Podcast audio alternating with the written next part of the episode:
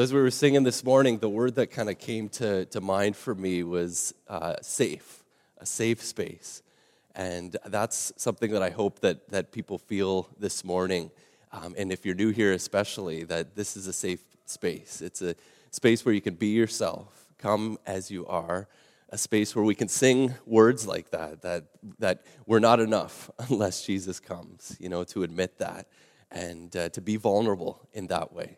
And so I just wanted to share that this morning, and that's my heart as well. And as I, I it, it goes full circle because I sense as well this is a safe space for me to share and for me to, to share from Scripture because we're all together in this. We're all as a community um, looking to hear from God, as a community looking to God for new things. Uh, as we think about the Kids Zone and their theme of launch. You know, they're having a launch this morning. They're actually literally going to be sending off bottle rockets, so they're launching things. But that comes to mind that this is a safe community as we're launching into new things together um, through what God's doing, and God is always at work. So I wanted to share that, uh, just that sense that I was getting um, before I speak this morning. And uh, I'm going to be speaking from um, Acts 8 today. So if you have a Bible, feel free to, to open it up if you prefer that. The words will also be up on the screen. And actually, I'm going to move this over slightly because I like to kind of read along with you um, as, I, uh, as it's up on there. But um, yeah, just to, by way of introduction, um, you know, sometimes things happen in your life, right? Things that are, that are tough, that bring heartache and it can happen to you as an individual, it can happen to your family, to uh, your community.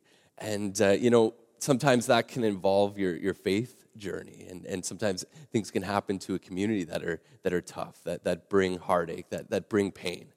And in those situations, the word that comes to mind to me is it just plain stinks, right? To put it bluntly, it's just tough. And, uh, when you're in that kind of a scenario, especially if it involves your, your faith, I know the, that the natural reaction can be, you know what, maybe, maybe it's just like we should throw in the towel. You know, maybe we're just not sure how to, how to carry on in this. And that's a natural reaction. As I said, the safe space. It's, we, we did a, a series on grief not too long ago and talked about the importance of, you know, when you're in a tough time, it's important to acknowledge the loss, acknowledge the pain. Don't run from it and, and pray into it. And we're going to be reading about a, a, a story in Acts 8. I felt like God led me here today. Acts 8, where the early church, uh, they're, they're in a time of difficulty, that's for sure. They just lost Stephen, that he was the first Christian martyr, and now they're in a time of persecution. So they definitely had every reason to go with that natural reaction of, you know what, things are getting a little too real here, things are getting a little too tough. Maybe we should throw in the towel. But as we read, what they do instead is they remain faithful to their calling. We're going to read about one situation where Philip and, and Peter and John, they remain faithful to their calling. They trust that God's still at work. And as we see, God does some incredible things through, through all of that. So we're reading that today for that kind of encouragement. And I think that that desire for all of us, I know in, in my heart, and I think all of our hearts, to trust that God's at work, to trust that, that God is doing things in and through us, and that God can do incredible things, just like what we read here in this story.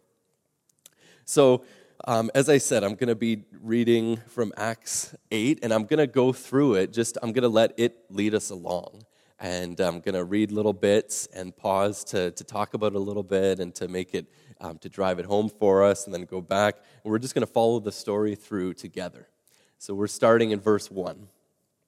Now, the context Stephen has just died. Stephen has just been put to death for his faith.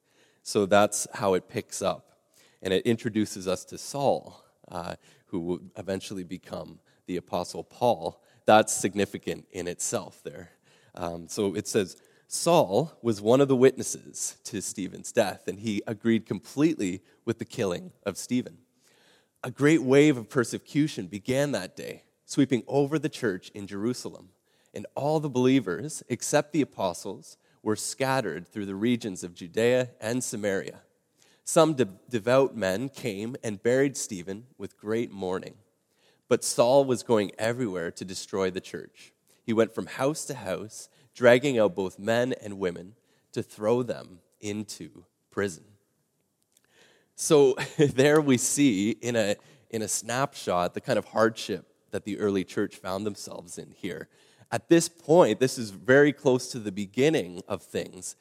Jesus, they've just, they've just uh, been witnesses to Jesus' resurrection, and he's just not too long before this sent them out to be witnesses. He sent them on this great mission. He says, Go out and be witnesses in Jerusalem and Judea and Samaria and into the ends of the earth.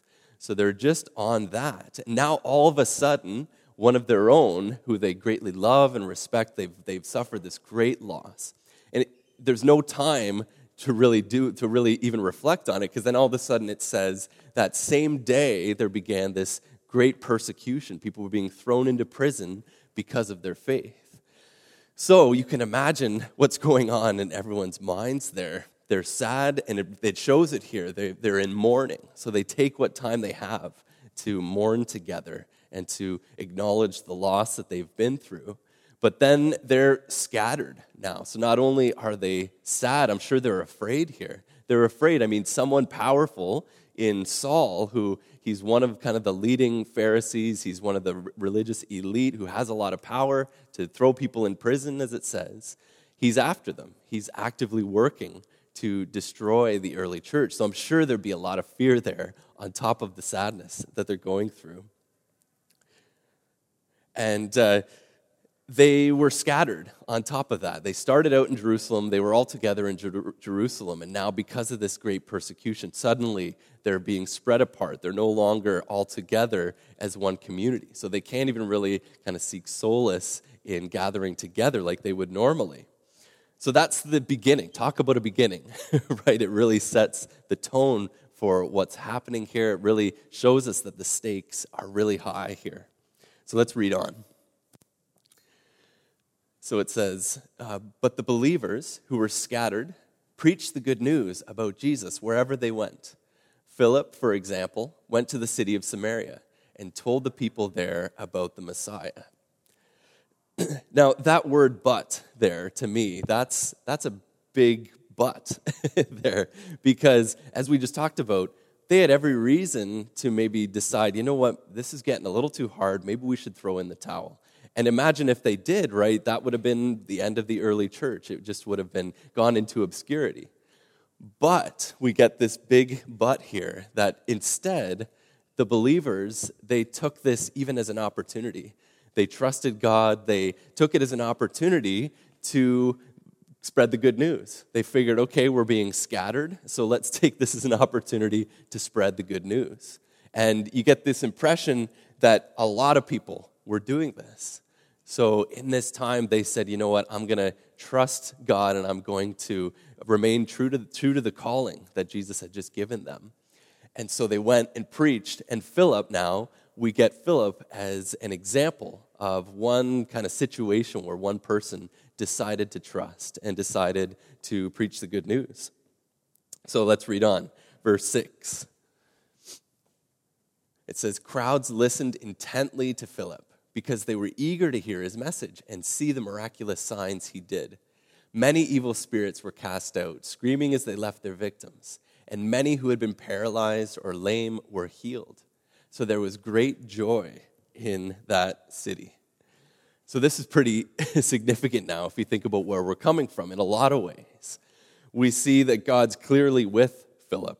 So, any worries that God wasn't still with the early church, I think, are, are done away with right here. Because Philip is very much, through Philip, God is putting the kingdom power on display as he's casting out spirits, as he's healing people. And it's leading up to this situation now, all of a sudden, of joy. And I read that and it hits me. It's really significant. We, we started not too far before this, a situation of sadness, of fear, now we're in a situation of great joy in the city. God, using this situation of them being scattered, suddenly now that sorrow and fear is being turned into joy. That's the, the power of God in this situation. And this, let's just uh, talk about Samaria for a moment too, because that's really significant. The fact that he's in Samaria is really significant. First off, it shows that God is certainly at work. Because remember what I said just a bit ago Jesus gave them this commission go from Jerusalem, go out into Judea, go into Samaria, you know, and the Spirit's going to empower you to be my witnesses. So they're really following out Jesus' prediction here, what he foretold would happen. It's just, it's happening maybe in a way that they didn't really expect. You know, if they got to choose how it would happen, it probably wouldn't go this way. But still, this isn't catching God off guard here. God's using this. And two, the fact that it's Samaria shows that this is a really significant thing that God is doing. You've probably heard this before, so I'll keep this part brief, but the context here, Samaria is kind of, you know, there's, there's not a lot of um, good feelings here between the Jewish people and Samaritans. So, and this group of people that are going out, this is a group of Jewish believers. So it's kind of they're headed into an enemy region here. For a lot of reasons we can you feel free to ask me afterwards but on at jesus' day they're basically the jewish people and samaritans were enemies. And uh, you know and the feelings were mutual. So philip is going into a place where it'd be like the last place you'd expect for people to have this kind of response. But yet that's exactly what's happening so let's uh, let's read on here So we're going to start at, at verse 9. So it says now here, so, you know, they're moving in, but okay, now things aren't going to be uncomplicated here either. We, we're introduced to a new character here, Simon. It says, A man named Simon had been a sorcerer there for many years, amazing the people of Samaria and claiming to be someone great. That's the plot twist here. Everyone, from the least to the greatest, often spoke of him as the great one, the power of God. They listened closely to him because for a long time he had astounded them with his magic. And uh, it's interesting here. So, one of the early Christian writers, Justin Martyr, talks about Simon as well, and he fills us in a little bit more on the details. Because um, Simon is really well known here in Samaria for being a sorcerer, for his, his magic, his, his power. And he's also apparently, according to Justin Martyr, he's well known even into Rome even all the way to Rome, where Justin Martyr says there was a statue to this guy that said that he, I, want to get this right here, the inscription on it said, To Simon, the holy God. So Simon's a bit of a big deal here that they're encountering. This guy who's been doing magic, who's been really, who they believe is the power of God. So, in other words, there's already someone here who's playing God in their lives, who, who is already kind of a substitute for their, their what I would call maybe their God needs. you know what I mean? And, and so, what I mean by that, so magic, I took, did a little bit of digging here, and this was good. Um, magic in this time, I, when we hear that word, we probably think something like, you know, he can make things disappear, he can do like kind of powerful things, or we think, I don't know, we think David Blaine or something like that, right? Where you just kind of do really impressive things, but and showy things, so that you think of it as, oh wow, they were just really blown away by the tricks that he could do. But no, actually, in, in this time, magicians were really what people looked to for hope and security. So it was believed that, that magicians in this day, they could cast these spells called binding spells, and they were paid. People would pay them to do it. And what it would be is you would pay them to bind a certain outcome to a scenario. So, you know, you would pay them to bind a victory to this athletic contest that's coming up. And they would, they would do this spell and give it to you. You'd have it written down and you'd keep it with you. And the hope was that, yeah, you're going to be guaranteed victory in that contest, you know. Or, you know, you would ask them to bind financial success to this new business deal that's coming up. Or you'd ask them to cast the spell so that you'd have a happy, a happy marriage, that sort of thing. And it was the belief that they had this special connection to the gods, that they were getting this power to make this stuff happen from the gods themselves, that they had this direct link to the gods' powers. So, hence why they're looking to him as the power of God. They look at Simon as the guy that can make things happen in their community. So he's the guy that they're looking to right now for hope in the future and a sense of security, a sense of control in maybe the, how they were feeling life seemed kind of random and out of control. They were looking to Simon as the guy for hope and uh, hope in a, in a brighter future. And, uh, you know, that just goes to show, I think, because that desire, that when I put it that way, that's something that continues on. I think of anywhere I've gone, I, I even think of the, you know, in my own heart, that desire for, for hope and security in the future, that's a pretty natural one. And it just goes to show that, that people are going to be looking to kind of meet that need.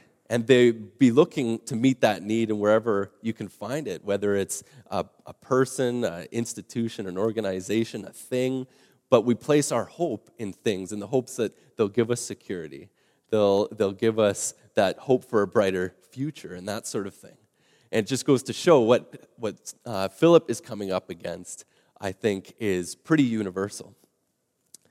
So, okay, so let's, uh, let's keep moving on because here's the thing God uses this too, and in a pretty, uh, I think, in a pretty cool way. But you wonder, okay, what's going to happen now? Now that we've been introduced to Simon, what's going to happen? Is this going to go south? What's going to happen? It says, okay, but now the people believed Philip's message of good news concerning the kingdom of God and the name of Jesus Christ. And as a result, many men and women were baptized. And even Simon, then Simon himself believed and was baptized. He began following Philip wherever he went, and he was amazed by the signs and great miracles Philip performed. So now I see a new dimension here to these signs and miracles. I actually see it as a sign of God's love, a sign of God's grace here. I see God working through Philip to meet people where they're at. God knows the desires of this group of people. they are a lost group of people just looking for hope and security. And when you put it that way, right, though those desires aren't wrong in and of themselves. We all have them. It's just what you do with them, right? If you start putting hope in things that can't kind of pay back what you're looking for, that can't provide what you're looking for, it can be harmful or you start doing things with those desires that might hurt other people, that's when it becomes harmful. But the desires themselves, I see God as looking at those and saying, Look, look at Philip here. Look what's happening there. And you can trust me. God's saying, You can trust me to give you that hope that you're looking for.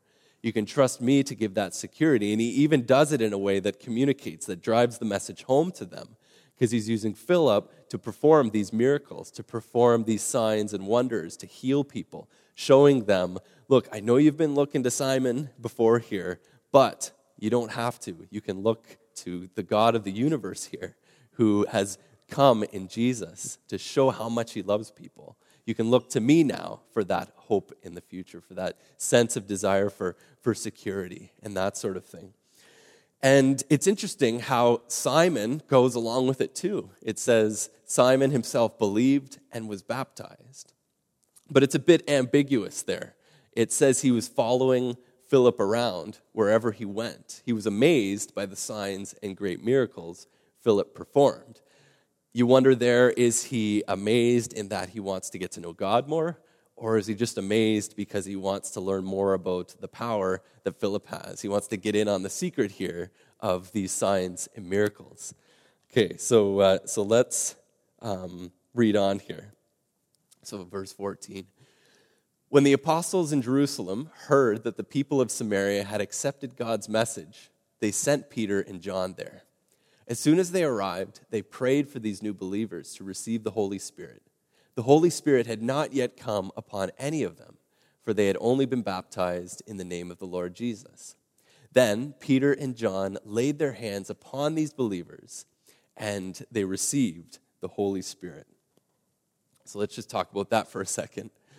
So I see, you know, the fact that Peter and John came, that shows me that everyone's together on this. There's still unity in the early church and they're coming to work with Peter. This is a coordinated, sorry, with uh, Philip. This is a coordinated effort. And the Holy Spirit coming in this way, um, this, I see it, it's not only encouraging the Samaritans, this is a major encouragement for the early church as well. This is one of those major indicators that God is very much at work. This would have kind of cast any doubt to the side that God, whether God is at work. Because the fact that the Holy Spirit is coming upon Samaritans, this would have confirmed to them that they are now in a whole new stage of history here with God and what God is doing. Because Peter and John and Philip, they would have been brought up in this idea that someday, someday the Messiah is going to come and God's going to usher in a whole new age. And in that age, the Holy Spirit is going to be readily available, is going to be freely available in ways that we haven't even seen ever before, in ways that we couldn't even dream of. We get a hint of that early on in Acts, right? When, when um, Peter addresses the crowds when, when all of a sudden the Holy Spirit has come upon a number of people and they're speaking in different languages and, and all, come upon all the disciples. And here's what Peter says. You remember, he says, quoting the words of the prophet Joel, and in the last days, so in that new age of the Messiah, in the last days, it will be, God says, that I will pour out my spirit on all people. Before they had been used to the Holy Spirit just coming upon special people in this way. But in this new age that they're, it's being confirmed that they're in, it's the Holy Spirit's freely available. It doesn't matter who you are, what nationality, doesn't matter whether you're a man or a woman, slave or free, any stage, class, whatever. The Holy Spirit is freely available. So this is encouraging them, showing them, yes, we're in this time. And on top of it, just one more quick thing here, because I found this encouraging too. On top of that, again, the fact that it's happening in Samaria would have been so exciting for these people as well, because this was foretold too. In, in Isaiah, there's this verse that says it's talking about this new age, and it's talking about how um, this enmity between this, this rivalry, this jealousy between Samaria and Judea, it's going to be put to an end. It says um, in Isaiah 11 13, then at last the jealousy between Israel and Judah will end. They will not be rivals anymore. And there, Israel, it's referring to Samaria because when this was, when Isaiah was speaking, Samaria was kind of like the capital of Israel. He had the northern kingdom of Israel, he had the southern kingdom of Judah, and it eventually grew so that there was this rift. And it's saying in the last days, this is going to happen. The rift is going to be mended and they're going to come together. And so here you've got these Jewish men, Peter and John and Philip, coming from Jerusalem, coming from Judea, and this the rift is, is ending, and the Holy Spirit has come. So all that to bring in this, this background here that what's happening here is exciting and what's happening here is has this major historical importance, all to show that God certainly isn't absent in this time. God is very much at work, and there's no, no doubt in anyone's mind here. Um, major things are happening. But, okay, let's keep reading just a bit more, because Simon now enters the picture again.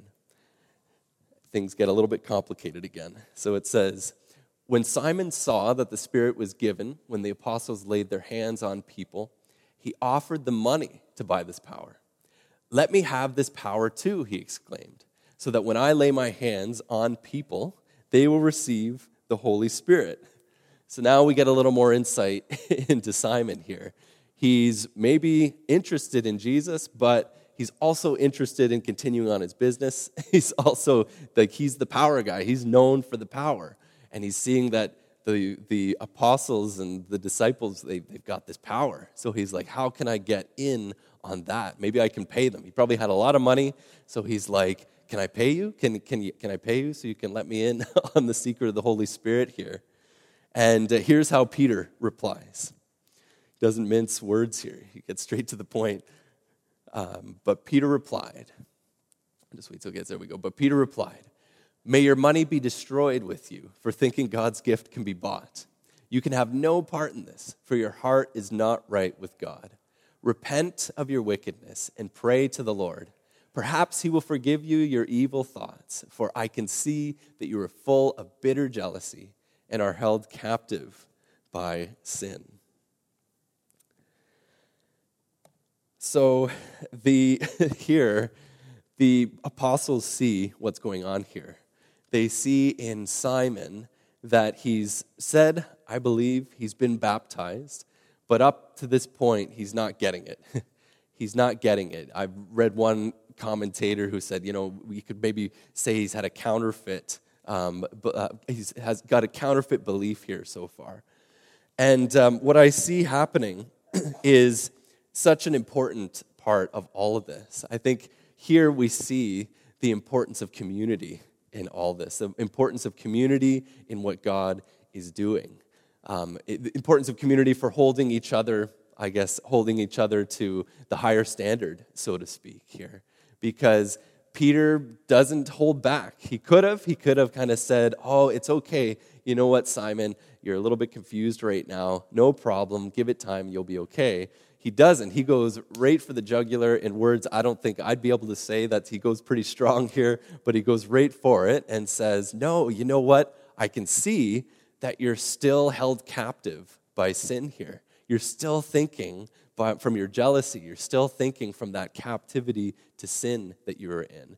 And what Jesus wants to do is completely set you free from sin. Jesus wants to completely set you free from the jealousy, from those kind of old, that old way of doing things where you thought that you had to be the one to bring you know, security to that you had to play God. You need to let that go and come fully to Jesus. And I see here just that importance of community being that, that safe space for people to, to talk openly in that way and to help each other maybe see our blind spots and to help each other to grow and to, to learn the truth. So, um, what will Simon do? It's a bit of a cliffhanger. You wonder, okay, what's going to happen now with Simon? So here's what it says in uh, verse 24. He says, Pray to the Lord for me, Simon exclaimed, that these terrible things you've said won't happen to me. That's a pretty, if we're just following the story, that's a pretty ambiguous response, I'd say. So Luke as a good storyteller, Luke is the one who's writing uh, the book of Acts. He could have filled in more of the details. He could have followed uh, Simon along a bit further and, and told us exactly how things turned out. But he leaves it kind of for us wondering well, is that, was that authentic here? Was that real? Like, it seems like maybe he's just kind of afraid here, and so he's just offering like that kind of a thing. It doesn't seem like maybe he's being, you know, real about this. So you wonder, what's going to happen with Simon. And whenever that happens, I think it's there purposefully. You're left to wonder, okay, we don't know what's happening. So what's that teaching us? You know, what's that saying to us? What's what's the Holy Spirit want to do with that those questions that we're left with? And uh, I invite you to, to think about that, to reflect. I'm not going to offer any thoughts right here, but I'd be interested to hear what you think. Um, but so we're nearing the end of the story now, and uh, we've kind of gone through this. We've seen what's happened with, the, er, with Philip, we've seen what's happened with Simon, and here's how it closes off. Here's the conclusion, uh, the ending of the story. It says, After testifying and preaching the word of the Lord in Samaria, Peter and John returned to Jerusalem, and they stopped in many Samaritan villages along the way to preach the good news. That's the, the closing of this, this uh, story that we have, this event that's happened, this really significant event. And when you read that, that they, you know, Peter and John returned to Jerusalem, but on the way they stopped in many Samaritan villages. And you can imagine the stories that would have come out of each of those villages that they went into. But all of this, it, we're seeing that this region, Samaria, has been transformed they've been transformed. What started as a region that was like enemy territory and on both sides um, has and with this guy Simon who was their resident sorcerer who they were looking to. Now it's been transformed. It's been transformed into villages that are believing in the good news, villages that are deciding to follow the way of Jesus instead of kind of continuing on in what they were in, who are witnessing the power of God in their lives, who are witnessing the kingdom come in their lives. And all because the early church decided in this time of hardship, right? We started out, the beginning was that time of persecution at the hands of Saul this time where they lost one of their own, Stephen, who was very much that they loved and respected. They had just lost him. But because they had that, that decision to be true to their calling in this and to trust that God is at work, they together saw God do this incredible work in Samaria. And I think as I've been reflecting on this this week um, and reflecting on why um, I think the Spirit moved me to, to this passage for us today. I think about how we too can be Peter and John and Philip. And I think about how we too, if we come together and moving forward, taking this as a launch, taking this as a time where we are being called to, to stay true to our calling as the peer, where we're being called to in this, you know, this new season the season of fall, moving into the school year, into the work year, people are kind of re gearing up and making their plans for the year. And as we're planning out our small groups and our youth group and all of that stuff, I see that we can be and we can see what, what's happened here, even in our midst, that together, if we are true to our calling, we, and we trust that God is at work, we'll see God transforming the Samaria around us, the Samarias around us. Places where we would think, okay, God can't do anything there. Places where we figure, okay, it's beyond hope for God to move. We could see God at work and God transforming and all in and through us as, as a community. We can see that together.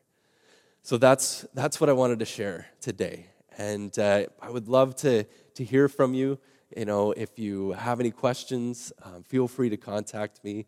You know, if you, if you want prayer um, on this through the week, feel free to contact me or, or uh, anyone um, from, from our staff, or um, we just, we're here for you. And I want to invite the, the worship team to come up now for, uh, for our last song. Um, to have a chance to now worship God from this space, hearing God's encouragement to us. Um, but as they're coming up, uh, let's pray together. Let's take a moment to, to pray together. Dear Heavenly Father, just, just uh, thank you for who you are, Heavenly Father, that you revealed yourself and are revealing yourself through Jesus.